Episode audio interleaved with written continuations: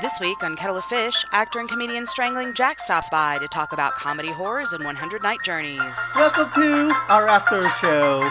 We call Kettle of Fish the No Politics Laughter Show. It's time for Kettle of Fish.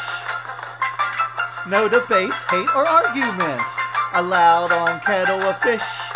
It's like a Willy Wonka psychedelic acid trip. So hooray for Kettle of Fish. Alrighty, guys, welcome to Kettle of Fish, the fun, no politics laughter show where we chat with actors, comedians, artists, scientists, musicians, magicians, and models about life, love, and the creative process. And all right, maybe a little bit about politics. I am your seafaring, podcasting captain of the internet airwaves, Nick the Saucy One Cat Source, broadcasting to you live, as always, from the top of Meth Mountain, Tennessee. And I also want to introduce my chainsaw wheeling, my deadeye killing, my groovy badass producer, the ash to my fruit seller, D, who does things. Prizer. I love it. Like that's just awesome. I feel Uh, like yeah, um, when I'm doing the intro now, I should sound like the pirate guy from SpongeBob. I'm your seafaring podcasting captain. Or That can work. right? Yeah. then I'll probably get fucking sued by the Cartoon Network cabal. And nobody wants that nonsense in their life. No, no, no. That would be No, horrible. We had about uh, a dusting of snow last night. I was so excited. You know, we live in East Tennessee, and I'm from Indiana, so I need my white Christmas. Haven't had it in a couple years. You Uh, saying and my cousins- snow to me is like you saying, like me saying dusting of anthrax to you. I fucking hate snow. yeah, you're screwed. No, I, I'm a little jealous because my cousins live in Texas and their kids are out playing in like an inch and a half of snow and all this stuff. And I'm just like, no. But it's okay. All right, well, let me get Fern in here. A girl who drinks and knows things. And she even knows things that she doesn't know she knows because drinking is fundamental. Fern, the moist voice, heart. Fern, there's all kinds of moisture going on in your house today. There's a ton of moisture going on in my house. There's some sort of crazy bug that's whipping through the house right now, and I've had to clean up. Oh God, you is don't it a want to dusting know. of Just- anthrax? it's a dusting of bodily Ebola? fluids in this house right now. It's like really gross. It's Did really gross. Obama finally um, unleash his evil secret army of the 12 Ebola monkeys on Yes. an unwilling and unwaiting America? I think that was a deviation. I think that was just a distraction because I'm pretty sure this is the SARS. Um, it's just, it's bad, dude. And I'm totally jealous about the snow. I mean, I'm from Maine originally. I live in Virginia Beach, and we it's cold as hell, but no snow. But I think my parents got uh, 130 inches last year, 135 inches, something like that. And I was totally jealous. I mean, the snow was right up to the bottom of the uh, the Did they bathroom get window. aerial footage of Obama's evil HAARP weather machine. Um, no, but they did. They did write in the snow like SOS, Save Us Trump, in the snow. So maybe that's to blame. Um, I can blame them because And T's are now S's in this particular situation, says our Orwellian overlord. Yeah. I I think it would be more TIT instead of SOS. so because that dude is a boob. Sorry. Oh my God, we're gonna get fucking droned. It's okay. All right, um, let's take care of some business and get our guests in here today. D, week after week, Fern will email me or talk to me on the phone right after the episode and go, you know, we didn't mention um, our network or our YouTube channel. I know. We're so bad. Yes. Note in my fucking face right here that we have to start mentioning this stuff. That's good. You know, I meant to do the same thing and I completely forgot. Uh, yeah, if you miss this or anything else or miss it in its entirety, you can always go to www.tincan.media and that's it. So what You I'm supposed type- to do is go to tincanmedia.com, right? No, no, no, just no. Type in tin can, like the tin can telephones we used to have as kids, tin can dot media, hit enter, poof, you're there. Um, and I do want to point out our newest addition to everything tin can is tincan.media slash D, D-E-E. That is me. And I do things Ooh, like yeah, sing and I, that's why I knew I had to be specific. Like sing, um, and my new Mary Kay business, which I'm having so much fun with, and any other thing that I do. If I cook something cool, I will show you. If I find a new thing, um, any little thing. And I have finally started putting videos of myself singing up. After I auditioned for America's Got Talent this year, I realized I had no more excuse. So yes, The turtle Go has Can. emerged from her shell. I can see your little Yes. turtle head now. I'm trying to figure Yes. out if Dee does things and I drink and know things and Nick says things, where does this put us on the speak no evil, hear no evil, see no either scale? We're evil- very, evil scale? very, we're very, very naughty Ebola monkeys. We I was gonna say, which Yeah. monkey are we?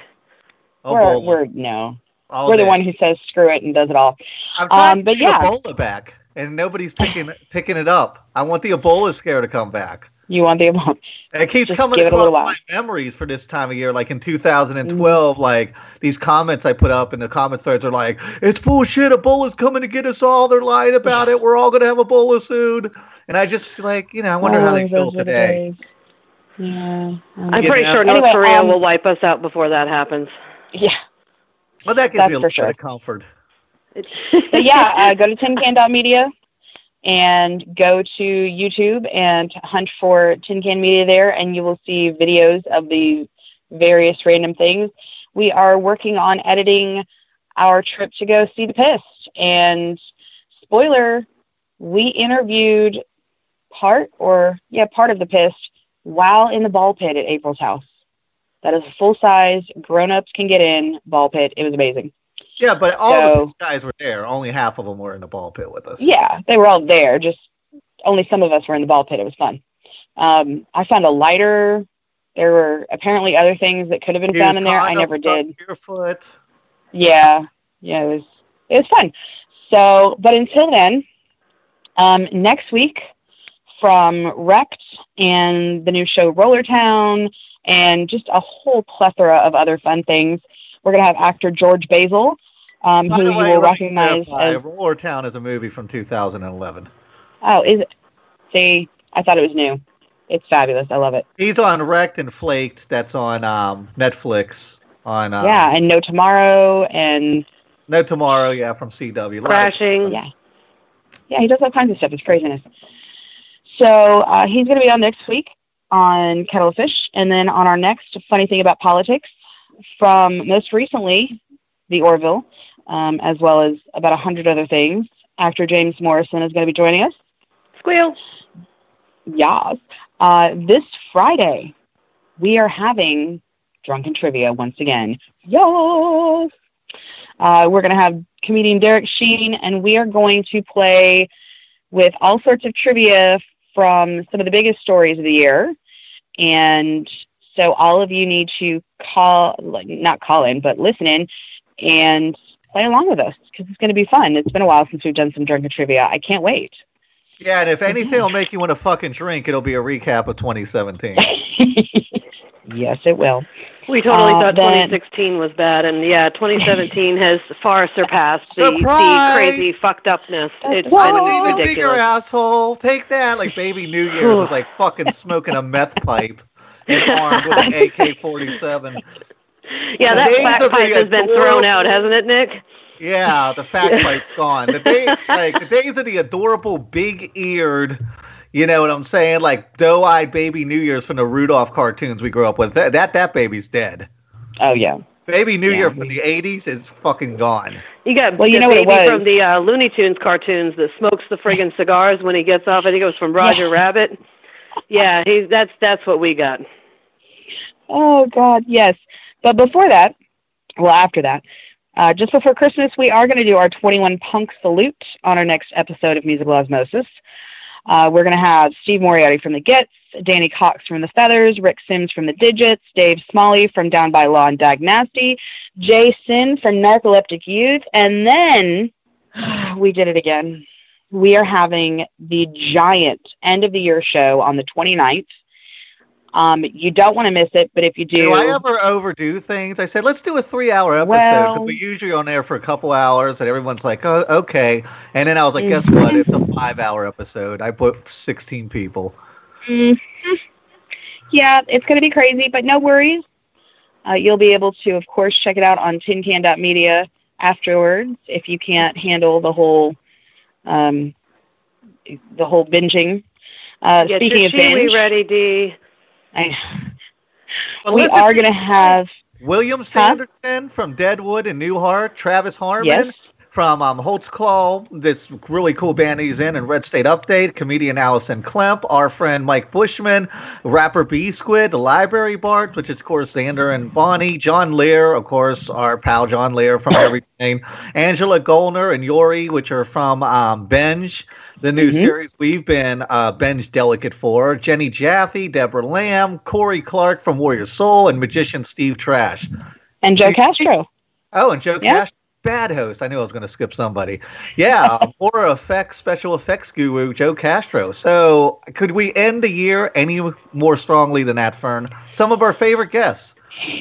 Dude, I am so excited and fearful um, because I do like to enjoy a nice adult beverage when I podcast, and um, it's going to be five hours. So um, I'm either going to be really, really fun by the end of the episode, or I'll be passed out, one of the others. But you'll have to tune in to find out which. Does Fern pass out before the podcast ends? How do I get surly, Fern? It's like, you know what, you motherfuckers. You know, I'm fucking tired. of. Ah, see, slurry fern comes out when vodka fern comes out. Now, when I start drinking the vodka, that's when I start speaking cursive.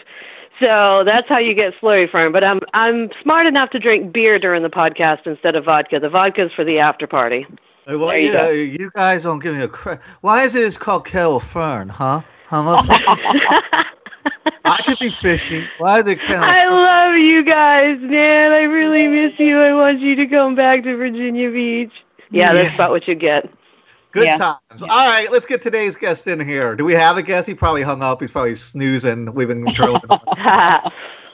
No, today from one of my, I, it, you know, if there's a musical that I would have loved to see, it would have been.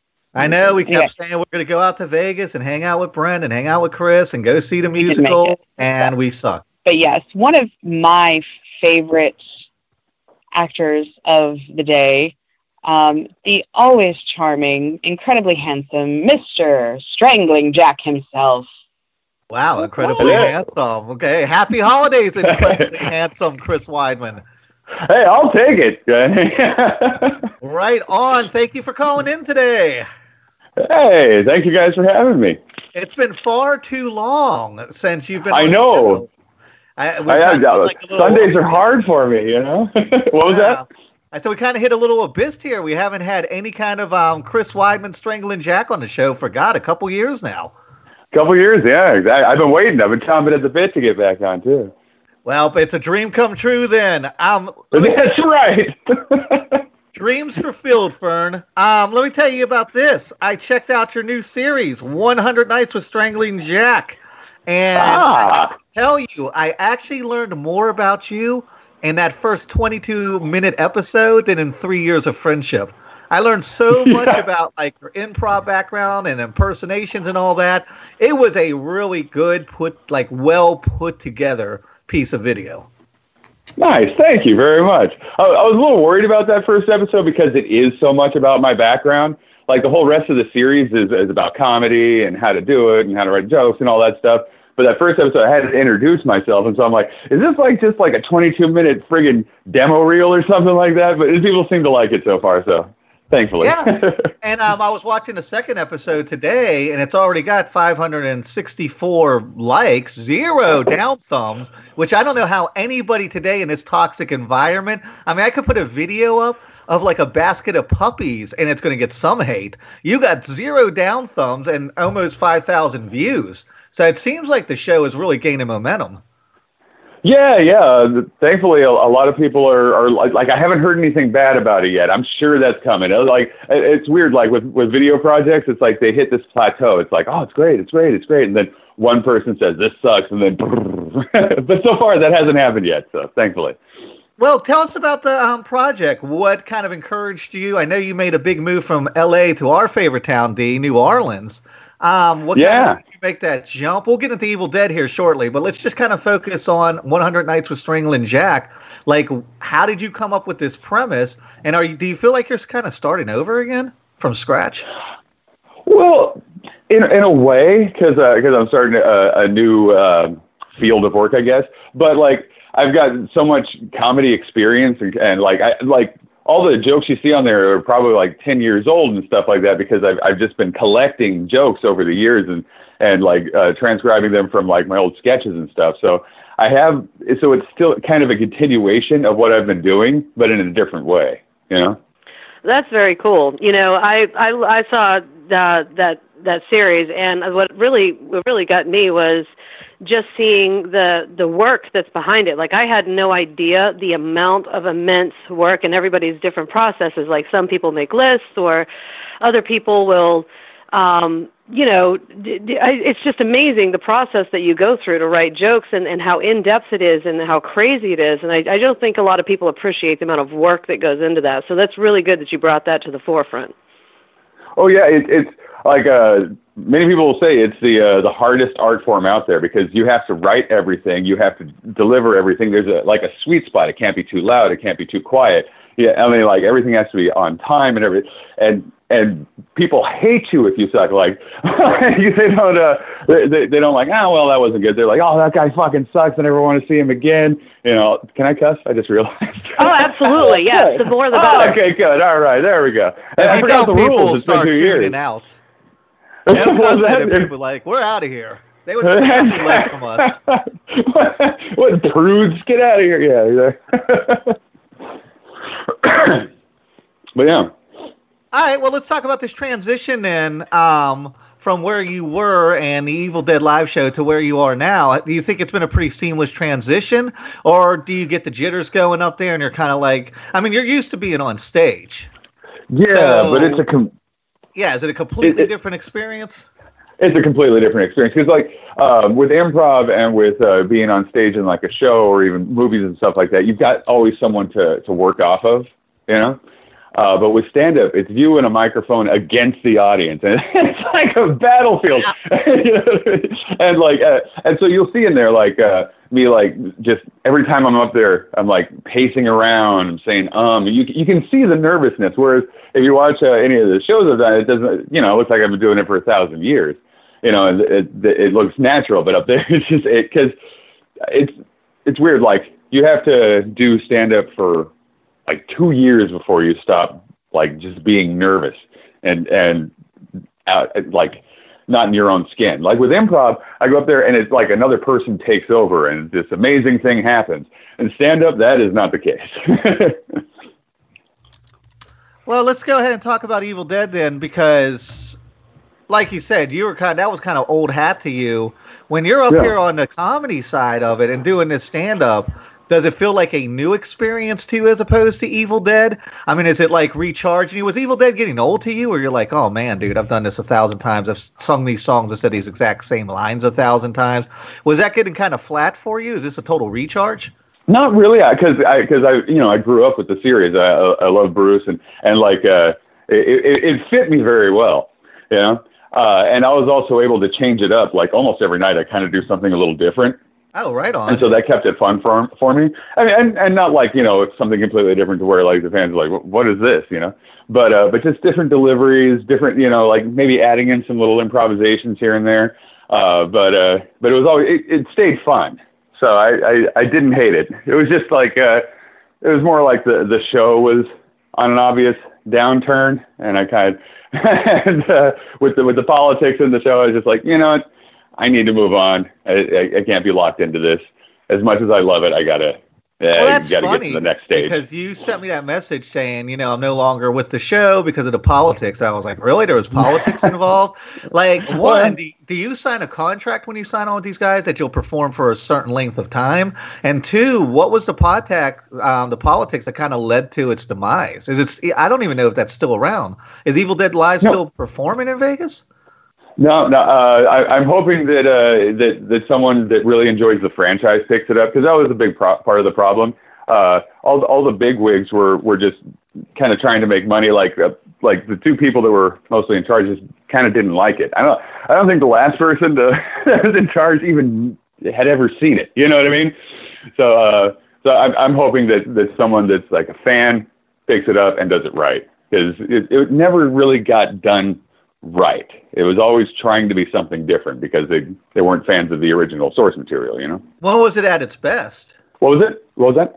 When was it at its best? What time period was it at its best? Like when you first joined? Well, uh, this, this, is going to be patting myself on the back, but uh, there there was a about a year right before I left when me and uh, the uh, the guy that plays Jake, Greg Corin, uh, took over directing of it, and the fans that came said that it was the best at that time. Uh, because because like that that show is, is unique because it's playing to a pre-existing fan base, and so right. that pre-existing fan base has things that they want to see. And so me and Greg were both big fans of the of the movies, and so we we started turning it into a Evil Dead show, you know. And uh, people people responded to that very positively. They're like, "Yes, this is exactly. Oh yeah." Like uh like we had this uh the Scottish couple that came every year to see the show, like from Scotland. Like they would come shit. out there. Yeah, I mean, we we got some people from around the world. Now I even feel but, worse. Me and D didn't make it out there from Knoxville. Now I feel like an even bigger asshole. yeah, yeah, that's a drive. Come on, guys. Actually, that's that's a long drive. uh, but uh, but uh, the the last year when we had when we had done it for a year and we've really gotten into the shoes of the new way of doing it, they said, I don't know what you guys did this year, but this is. I mean, I mean, they said, I don't know what you guys did this year, but it's fucking great. Yeah. So, but, uh, but yeah, yeah, they, they really liked it. And so that, that confirmed everything we'd done. And, but that was right where it was starting to like fall apart a little bit. So it was good. So why the change? I mean, why are you fixing, not you, but why are they fixing something that's not broken? What was the mindset of, wow, this show's really taking off. Now let's go fuck with a bunch of sh- shit and run it into the ground. Yeah. Well, uh, the original guy was a big fan of uh, of the Rocky Horror Picture Show. Not a big fan of Evil Dead. So uh, he, he always wanted it to be kind of more that Rocky Horror Picture Show feel. Which the one thing I can say that he did that, that really worked was adding a lot more uh, audience interaction. I, I really love that about it. Yeah, but the rest of it, it, yeah, the rest of it just, just seemed a little. I don't know like like too campy, if you can believe that, for Evil Dead, uh, and and just I don't know. It, it had more of that Rocky Horror feeling to it, which I mean, eh, Rocky Horror is fine, but it's never been my thing. I mean, transsexual Transylvania. It's weird. You know what I mean? I'm like coming from Evil Dead saying something's weird, but that's weird. you know what I mean? Uh, and then the next guy, like uh, he he was like uh, kind of the investor guy. Uh, he was kind of more wholesome, uh, and he so he wanted to cut out all the cussing. Uh, like like every and, whoa, and both whoa, of these guys. Whoa, Dude, yeah, I know, right? Intervention here. So was the name like I don't understand? Was the name on whatever paperwork when he signed on to it? Did he think Evil Dead was going to be like Growing Pains in the '80s, like some family Disney type show? Like I don't understand why he would jump on board a project like that, knowing what it is, if he has those kind of values. Well, uh, he, he was uh, uh, friends good friends with the the original guy that played Ash, and so he jumped on as the investor really early on. And he's, he's a good guy. I mean, don't get me wrong, but he did, but you know, he was he was there to support his friend who was playing Ash. And then after he left the show, he realized that it was you know a, a good vehicle. It was you know turning a profit and stuff like that. So he stayed on. Uh, and then after the other director left, we took over as director. He kind of stayed out for a little bit, but then he just started. For some reason, a, a switch happened, and he wanted the show done his way. Which, by the way, if you're a director, that is the worst way to do it. Play to what the fans not what not what you want. You know what I mean? Especially for for a project like this. Could I not mean, agree more. Yeah, yeah. Uh, thank you. Uh, but yeah, so he, he wanted it to. he just started making all these decisions like he was a director. But I mean, he's a finance guy. He's never done any kind of directing before. But you know, he had to have the the say in it because you know he's a, he's the money man. So we had like our hands were tied and it also started to reflect on us as as the actual directors because they're like, "What are you doing?" I'm like, "Like I'm not allowed to do anything." So it's like, see, it, I didn't know there was a, that much control with the investors. It almost sounds like the investors is the fucking lobby, and the cast of Evil Dead are like senators, and they're like, "We're gonna pull our funding if you don't push this bill through," and they're like, "I guess we'll do it then." So it's like the yeah. Senate's really in control, but they're really getting their um, like puppet strings pulled from like this dark money from behind the scenes. Like I didn't know the investors had that much say on the creative direction of the um, project. That's really weird to me. Yeah, uh, well, after like the other director left, he kind of stepped in as the as the main producer, And so then he he heard that, and for, and most people, a lot of people think that producer and director are just the same thing. Yeah, they're the same friggin' thing. Uh, and so he he thought that he should do the show his way. Which I mean, watch the movie first before you want to do something your way. You know, like realize what is is the pull to the show before you want to change things. You know, once again, you know, don't fix something that isn't broken.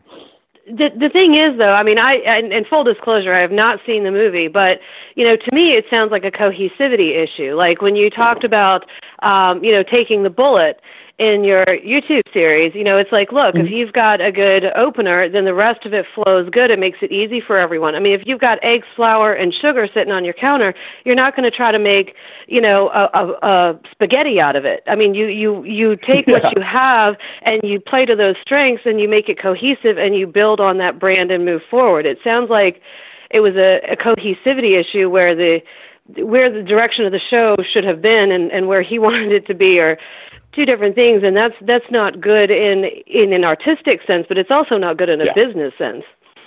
Yeah, yeah, which, which, which was weird to me. I I kept trying to uh, to let them know that like there's no business like they say there's no business like show business because it's true. Like it doesn't work like finance. It doesn't work like like uh, like being a manager at a place.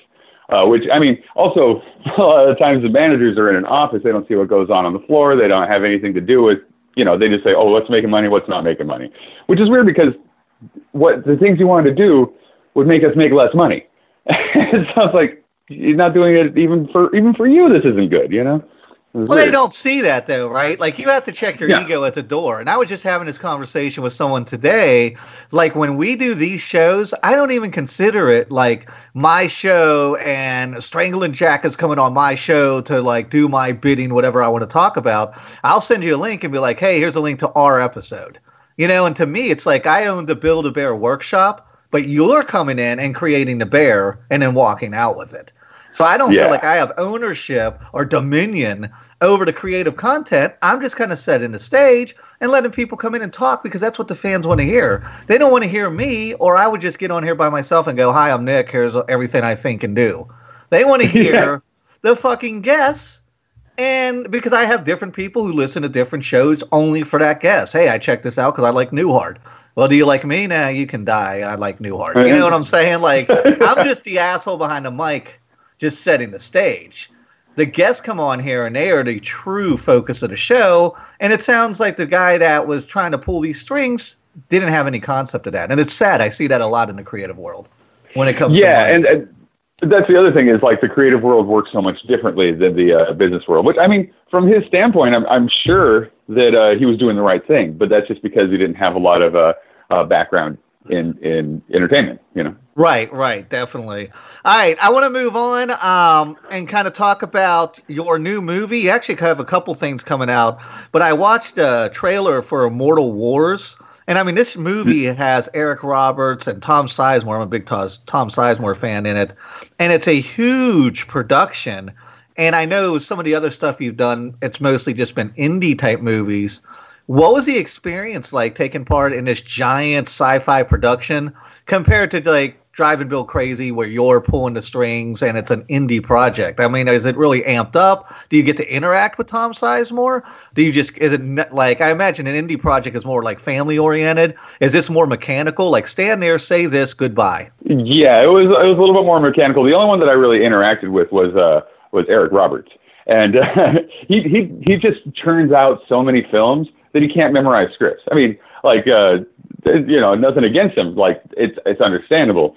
Uh, so they had to have cue cards, like huge uh, cue cards all over the room, and we were in a theater, so like they were standing on ladders, like like posting cue cards on like railings and everything all across the theater.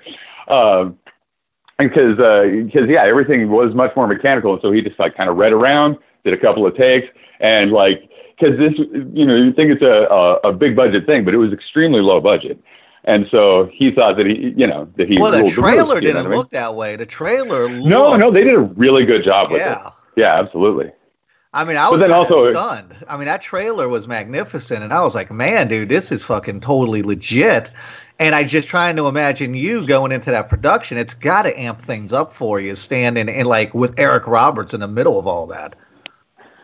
Yeah, yeah, it was awesome. I mean, I had a, a, small part. Like, uh, there's like these, um, like sector leaders from all around the world that that kind of back these uh, these fighters, kind of like their avatars and stuff like that. And I played the uh, the head of the the Russian syndicate, and uh, and so I, I you know I, I didn't have a lot to do, but when but my moments, I uh, I really tried to capitalize on it, and it ended up being pretty good. Yeah. That is so cool, man. Um, do you get to like do these guys, these these big guys at the top of the like echelons of entertainment, did the Eric Roberts have any kind of interest in like having a beer with you afterwards, or do you not even approach them in any kind of social sense because that's kind of taboo in that industry? Uh, I mean, it de- it depends on uh, like usually if you're a, part that's a little closer to to the the character, uh, you know, you can talk to them and have more interaction. You know, I said hi and bye and all that stuff like that. that but I really didn't have much interaction with. So you uh, guys Eric aren't Roberts, going so fishing anytime soon. Oh, Well, I mean, well, next week, but but other than no, I barely said two words to the guy. Yeah. God, it must be so surreal. Like I'm trying to picture myself on that set. Fern, I mean, can you imagine being on set with somebody that you watched your whole life on TV or in movies and just standing there but being like, hey, you have to read these two lines and then you're out and you can't even really like me being the interviewing type, I would bug the shit out of them. I'd be like, hey, I got these ten thousand questions for you.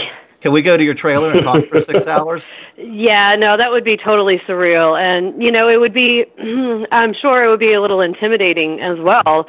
Um, but, you know, you're in there to do a job and to, you know, have some fun and do your thing. And when you talk about, you know, can't remember your lines, I remember hearing somewhere, I don't know if it is true or not, but I remember hearing somewhere that Peter Falk used to have his lines written on the floor when he was shooting Columbo. And that's why you see him look down at the floor all the time during during the show is because he's actually reading his lines off the floor. So I think that genius sometimes, uh, if you can't remember lines, uh, it's kind of part of the job. But if you can't remember them, I still think the genius can shine through. And yeah, I'd totally be very intimidated if I got on set with, oh boy, a myriad of people, just a complete myriad yeah. of people. And yeah, I would want to talk to them and chat with them. And I think, I think Nick So is definitely more in that wheelhouse than I am, though. With like Jim Carrey. Fern and Jim Yeah. Carrey doing a sprint commercial. Oh my God, that would be fan freaking tastic. I would have so much fun because he is very over the top, and I would love to play off of something like that. That would be great. So when's the Yeah, he was World Wars, actually- um, coming out, Chris? Not to interrupt you, but I'm looking at the Oh, yeah. And this stuff always says post production. Do you get timelines on this stuff? It's weird. Like, uh, yeah, I, I, I don't get uh, any timelines or anything like that. Um, they, they, I just I hear about it on Facebook. Oh, there's a premiere. Like they had the premiere for Immortal Wars like a year ago. So I mean, it could it could be out on DVD by now. I have no idea. Uh, every once in a while, I'll be like on a on a group email, and they'll give us some kind of an update. But that's Gotcha. that's as far as I yeah, that's as far as I know. but yeah, like, like, like I've done a lot of projects, and half of them I haven't even seen. You know what I mean? Really? Oh, that's Yeah. crazy, dude. Yeah, I would totally be right on top of that stuff. Just because, I mean, I'm so hypercritical of myself. And I have finally just gotten to the point where I don't go back and listen to every episode and kind of take notes. You know what I'm saying? Like, I've finally gotten to the point where I'm comfortable enough where I'm like, eh, if I sound like shit, whatever. I've done this enough times where I guess I can sound like shit sometimes. Yeah, no, I, I get it. And like, if it's something that I made, I've, I've seen this thing a thousand times, mostly because I made it. But, Right. uh, but usually when someone else makes something, it's like, and it's out, like there's nothing I can do to save my performance. Like Gotcha. I, I saw one thing where, I mean, I had just read an acting book that screwed up my whole acting style and everything. and, uh, and like, I, I watched this thing and I'm, just like, dude, can you burn that please? It's just garbage, you know? Um, so it's like sometimes that's a reason not to watch it is because, you know, you, you, you're afraid of what you're going to see. Um, otherwise they just, you know, I, no one tells But you where, got where to go go to through watch that these things. process, right? like I had to have a mullet and parachute pants before I got into this like spike hair, and goatee, and dark glasses I have today. You know, so I mean that led, A, led me to B, and I wouldn't be the handsome filler I am now if I didn't wear white snake shirts and fucking, you know, like I said, the green parachute pants with the stripe up the side with my little mullet. Sounds like you were always hip, is what it is. That's that's all that says to me. I- you always yeah. had your, your finger on the pulse of the nation. Something like that. All right. Something Um, like that. The next project. I am a big fan of Black Terror. That's actually my favorite Yeah. comic book on Dynamite Comics, and I know um, it's kind of public domain now. That's how they were able to kind of pick it up and run with it. Mhm. Wh- what's going on with this project? Because I couldn't find a whole lot of information about it, and it's something I definitely want to see. Uh, it's still in uh, post production. They had, they had a lot of green screen work to do on this. like one of them is like the, one of the main bad guys wears a green suit. I'm like, and I was like the first thing I saw his outfit. I'm like, are you guys sure? You guys feel like those weatherman videos you see where they wear the wrong Yeah. suit, the fucking head floating over to Nevada. exactly. And like, uh, I got an email from the guy saying, "Oh, we're getting close to done. There's a lot of uh, green screen stuff, especially his suit." I'm like, uh-huh, "Yeah, I figured." I can only yeah, I was, I was a lot closer on that plot project because uh, I was also. I, I think I have the most screen time on it. It's technically called the Stardust and Fantomah Show, but there it's about Black Terror. So I had I, kind of the starring role. I you know, most lines in screen time. Um, is it a movie? Is it kind of like a series that's going to be on YouTube? Give me some context on it. Yeah, so uh, it's part of a, a series that was really crazy about the Illuminati. You know what I mean? But Oh, but no. uh, that, that's the way it came out. But uh, it, it was so different uh, and so not about the Illuminati that they kind of made it its own thing. And so now they call it Stardust and Fantomah Show Episode One or Pilot. You know that type of thing. So it's going to be about thirty minutes. Um, and it's, so it's not like a like a feature length film or anything like that. It's, it, it was like a small project that they wanted to do for fun, but it just kind of snowballed, you know. Well, just remember, Planet Earth, like that flat Earth bullshit, is out the window. Planet Earth is actually a giant fidget spinner. You heard it here first, guys. That's right. I, I heard that. It's, Is word finally getting I around? figured. Is the truth Yeah, coming yeah, out? Are people getting wook to the true nature of our planet? Yeah, yeah, oh yeah, yeah. Facebook's talking about it, so that means it, it must be real. Oh yeah, absolutely. All right, I want to the- also chat a little bit uh, about the video again about your hundred days of strangling Jack because I learned that like I I knew you were a comedian, but I didn't know you were so like really into the world of and doing impressions. Do you consider yourself Oh, like a Rich Little impressionist more or a comedian more? Like, how do you define yourself? Uh, I, I prefer not to be defined as an impressionist. That's probably like how I've got the most, um, you know, uh, most known is for the impressions, just because like not a lot of people can do them. But I I do all kind. I mean, I do songs. I, I do just straight up jokes. Like like the whole second half of this, uh, like because I do several sets in this show. Uh, the the the whole next chunk of sets uh, is character work, but not really impressions, but mostly just straight up jokes. And it, and it, you know, got the same response. It was just, just as good. Um, I, th- I think the, uh, the impressions are an advantage, but I don't think that, uh, that they're, you know, the most important thing. Yeah. Well, I didn't know you But went also- viral with like a Keanu Reeves um, video Oh, that you did until I watched this latest episode, and I mean, it was fucking spot on. Oh, thank you. Yeah, yeah. That that was uh, definitely. It's funny because that one, people are like, "Where do I know you from?" And, and I'll tell them that, and they're like, "Oh, fuck yeah, I saw that." You know, but I mean, it was like probably a decade ago. You know, Wow, I was that so much ago? thinner and healthier again. oh yeah, that I think that one came out right at right after YouTube started, but like a lot of our sketches were before YouTube was even out. So it's all like if you look at our old sketches, like they're funny, but the production value is so bad because YouTube only lets you uh, upload to like 360. You know, the uh, Plus, HD wasn't even a used to thing. be just 12 minute videos. You could only do like 12 minute videos on YouTube back in the day.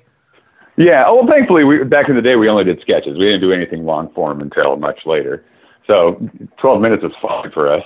Although, although many of our sketches were way too long, you know, we didn't know how to edit ourselves, but still they didn't reach the 12 minute mark, you know. So you were pretty much doing comedy straight out of high school. Like, was that like you were in high school and you're like, yeah, I'm just going to do comedy forever? You never like was like Chris Weidman, the accountant, going to become a No, yeah, like I, I toyed with other ideas, but it was so obvious that that uh, performance was something that I was going to be doing for a long time, and especially on the comedic side of it.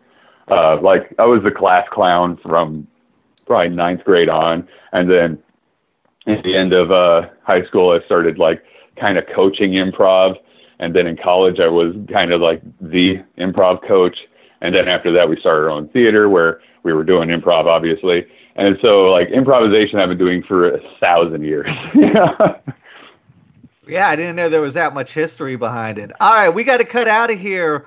Um, I'm going to be asking this. I guess it's late enough in the month I can start asking this. What does 2018 hold for Strangling Jack?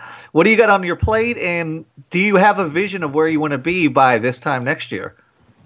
Uh, this time next year, uh, I I would like to be uh, filming a stand-up comedy special. So I'm going to continue with the stand-up comedy stuff. Um, I'm, I'm sure I'll get roped into a lot more projects.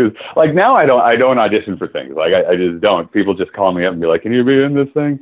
Nice. and I'm like, sure. a sweet place uh, to be. Yeah, yeah, but I mean, it's usually like you know low budget things. But I mean, it was the same thing with Immortal Wars. I, I never auditioned for it. They called me up, uh, and like uh, some of the the old like really good looking stuff. Uh, yeah, I, I hate auditioning, so I just don't do it.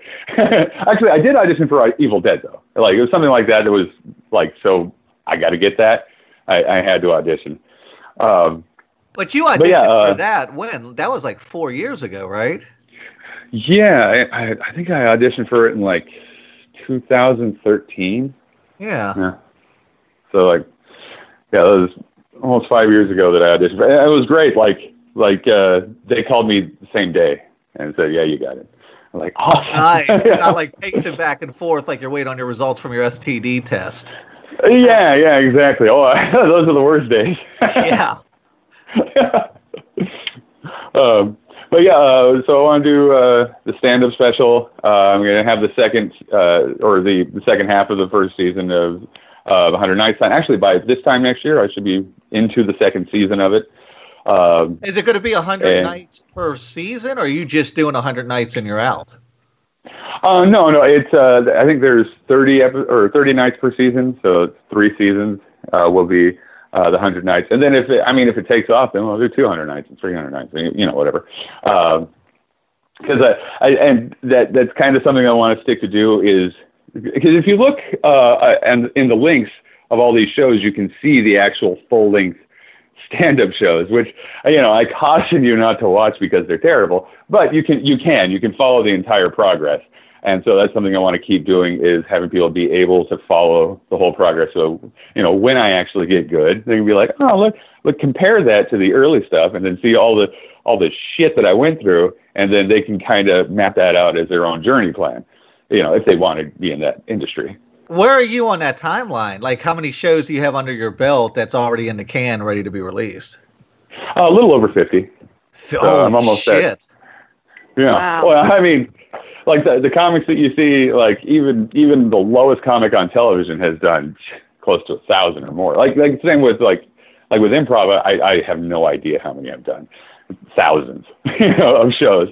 Uh, so so it, it's like like fifty is nothing in that world, you know. Well, where are you now that you're halfway through that process? Do you look at show one and go, "Holy shit, I'm so much better now than show one," yeah. or is it incremental? No, yeah, it's like it is incremental, but you look back all the way to the beginning and you're like, "Oh my god," you know, like I, I now pace around a lot less.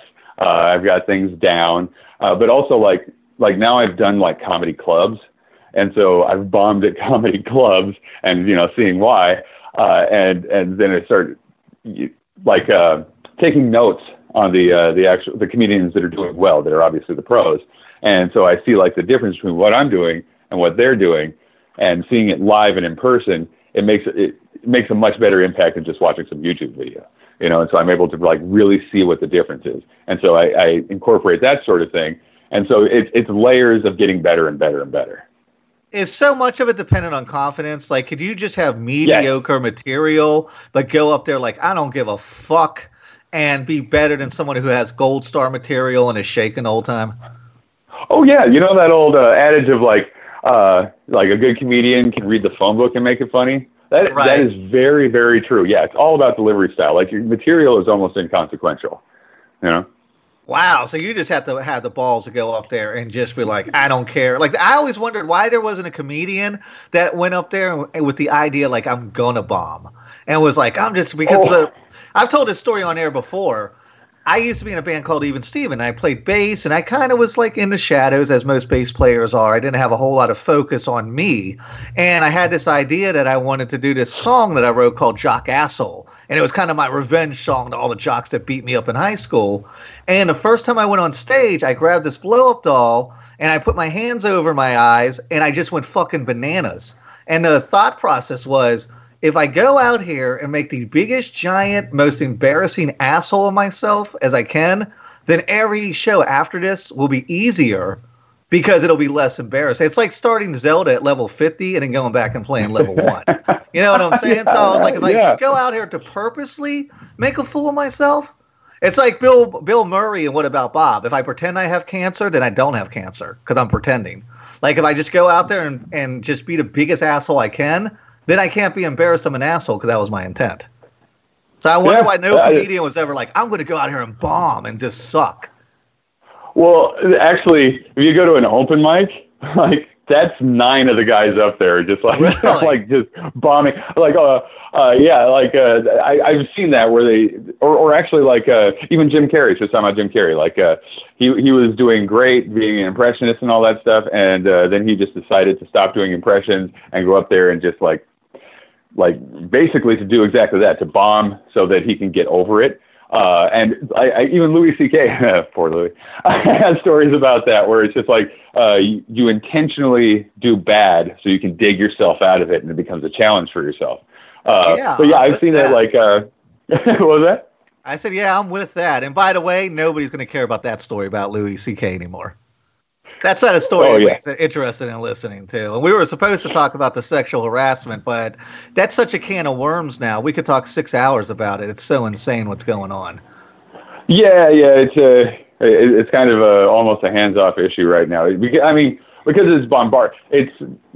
I think it's kind of counterproductive that issue. Now we're talking about it because like every it's getting attacked so much from so many different angles that it's becoming white noise when when it's such a serious issue that it needs to not be white noise, it needs to be in the forefront. Uh, but but like so many instances are happening that people are just kind of like tuning out, and I think it's kind of a bad thing. Well, I mean, everybody's getting caught up in this maelstrom of accusations now because mm-hmm. the little Dutch boy has had his finger in the hole in the fucking dam for so long, and it's been building and building. It's not like if oh, you're yeah. kind of regulating a release, and it's like, here's this charge. Like that dam has broken, and now anybody who's ever felt slighted by anybody is like, now's my time to speak and finally have power. And I think there's a yeah. lot of that behind it. I think people who are not complete sleaze bags who may just be a you know a little bit like my grandpa sleazy are getting caught up in this in a time when they wouldn't have if this dam didn't break in such a way. Yeah but i mean also in a good in, in a way it's a very good thing you know it's like all yeah, right dude hands off like yeah. Yeah exactly. Uh, but you know so two sides of that is like is it too much or is it enough? Is it what's supposed to be happening right now you know Yep, Fern. Do you want to add anything before we jump out of here? Yeah, first I just want to take offense to you uh, using the whole little Dutch boy putting his finger in the hole in the dam reference when talking about sexual harassment. And I, I, I myself back from saying he puts his finger in the I'm just going to go on record and say, Nick, that's offensive, and you will be hearing from my lawyer. Um, no, I think that uh, this this is totally. I think I, I think there are people crawling out of the woodwork. Like you know, if you give somebody a hug and you touch their back, you know, Garrison Keillor, I think, is getting kind of a bad rap right now. Oh, um, but well, you know, I just think you know if you address the issue and say, hey, you know, that wasn't my intent. I'm really sorry if I made you uncomfortable. She emails back and say, no, it's cool. I get it. It was just a tough time, and the and the situation is squashed.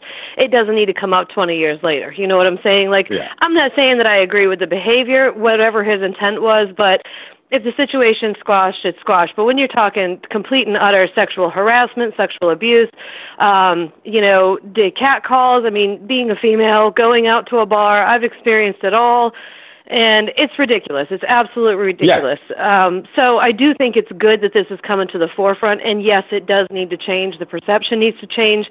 Women are not objects. Men are not objects. Women shouldn't treat them that way either, unless they want to be treated that way. Then that's a whole different story. I want to be an object. How do I become an object? Well, look, throw my mullet back. behind the bedroom you know doors, what? what you do is what you do. But you know, out in public, if I'm wearing a skirt or a low cut shirt, that does not give you the right to come and grab my ass or stare at my tits. It really Absolutely. doesn't. So I, I just I think it's absolutely ridiculous, and it does need to be addressed. But at the same time, I do think there's probably a few things out there that are probably bullshit as well. And that's the real travesty because what that does is that detracts from the real victims and the people who have been assaulted in a very, very horrible way. So we got to be careful and vet, you know, the information and move on from there. Yeah, exactly. I think it's like the the hack industry thing. Like I'll, I'll relate it to comedy. Like when you're when you're a comedian, if you're if you're good, it's hard for you to stand out because there's so many people that are that are that are shitty, you know. Uh, and so it, it becomes something where they just don't want to see anything. And so like when you get more and more of the ones that are like small, like none, none of it's small. Honestly, first of all, none of it's small. But so many of the of the the little ones that that people are kind of like tuning out of, then it makes you tune out of the whole conversation Yeah. and I think that's what's happening with that. And and I think it's it's very bad, you know, that, that that's happening. But I mean, also every single little thing has to be known to the world because I mean, every it look to your right and to your left, both of those girls have been sexually harassed or assaulted or much worse. And so like like this barrage is kind of necessary at the same time because people need to know that this is happening every day to everyone, you know. So it's kind of hard to say like anymore. you know, it's hard to figure out how to how to kind of fix the problem, you know. Well, we're Oh, navigating yeah. all kinds of new problems now, and Oh, yeah. we'll go ahead and cap it off there. bec- Otherwise, I'm going to be on the phone with you for six hours. Um, yeah. Uh-huh. Talking about Mr. this issue. yes, just this issue. Tell everybody where they can find you online. Oh, okay. So uh, just Google strangling Jack first of all, uh, but also Actually, I would say don't Google that because I Googled it the other day, and some like dude that murdered his um, nephew or something by strangling him came up like news articles for this guy in like Arizona Oh, no. strangling Jack who killed It's his worse fucking- if you look at the images. Yeah, well, Jesus. yeah, I'm not going there. Yeah, I just noticed that the other day. I Uh, googled strangling Jack, and it's like Jack Johnson from Phoenix, Arizona, murdered his kid, strangled him to death, gets 20 years, and I had to go like through three or four of them to find you. oh no! Usually it's like I'm like the only thing you see. Now, I mean, I'm sure that'll that'll disappear in like two weeks, but, but for now, people can't find me. Um, okay, so Facebook Strangling Jack or Strangling Jack official, Instagram Strangling Jack, uh, Twitter Strangling Jack, StranglingJack.com. Uh, all those places you can find stuff.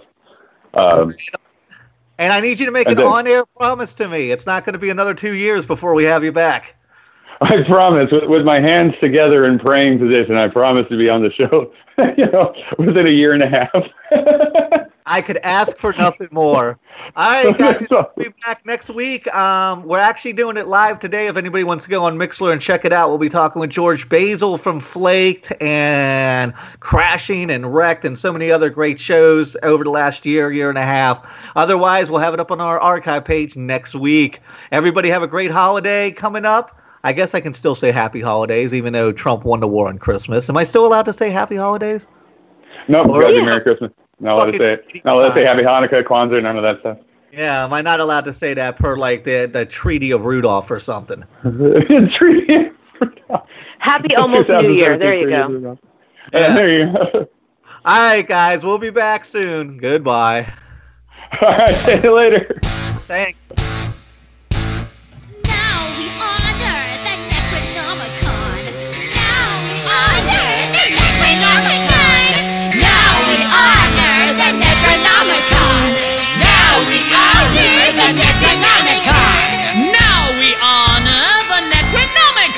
With our very own special dance! How the hell do demons do their very own special dance? In hell we dance our own special way. Let's show them how we dance while our bodies decay. Do we bounce like Backstreet? Not without a heartbeat. Do we brag like Michael Bivins? Bell Biv DeVoe before the living. Do we whoop like Tag Team? Not without a bloodstream. Let's rock the rain, I like that group did. No, that's just stupid. Deadites always like to get their freak on.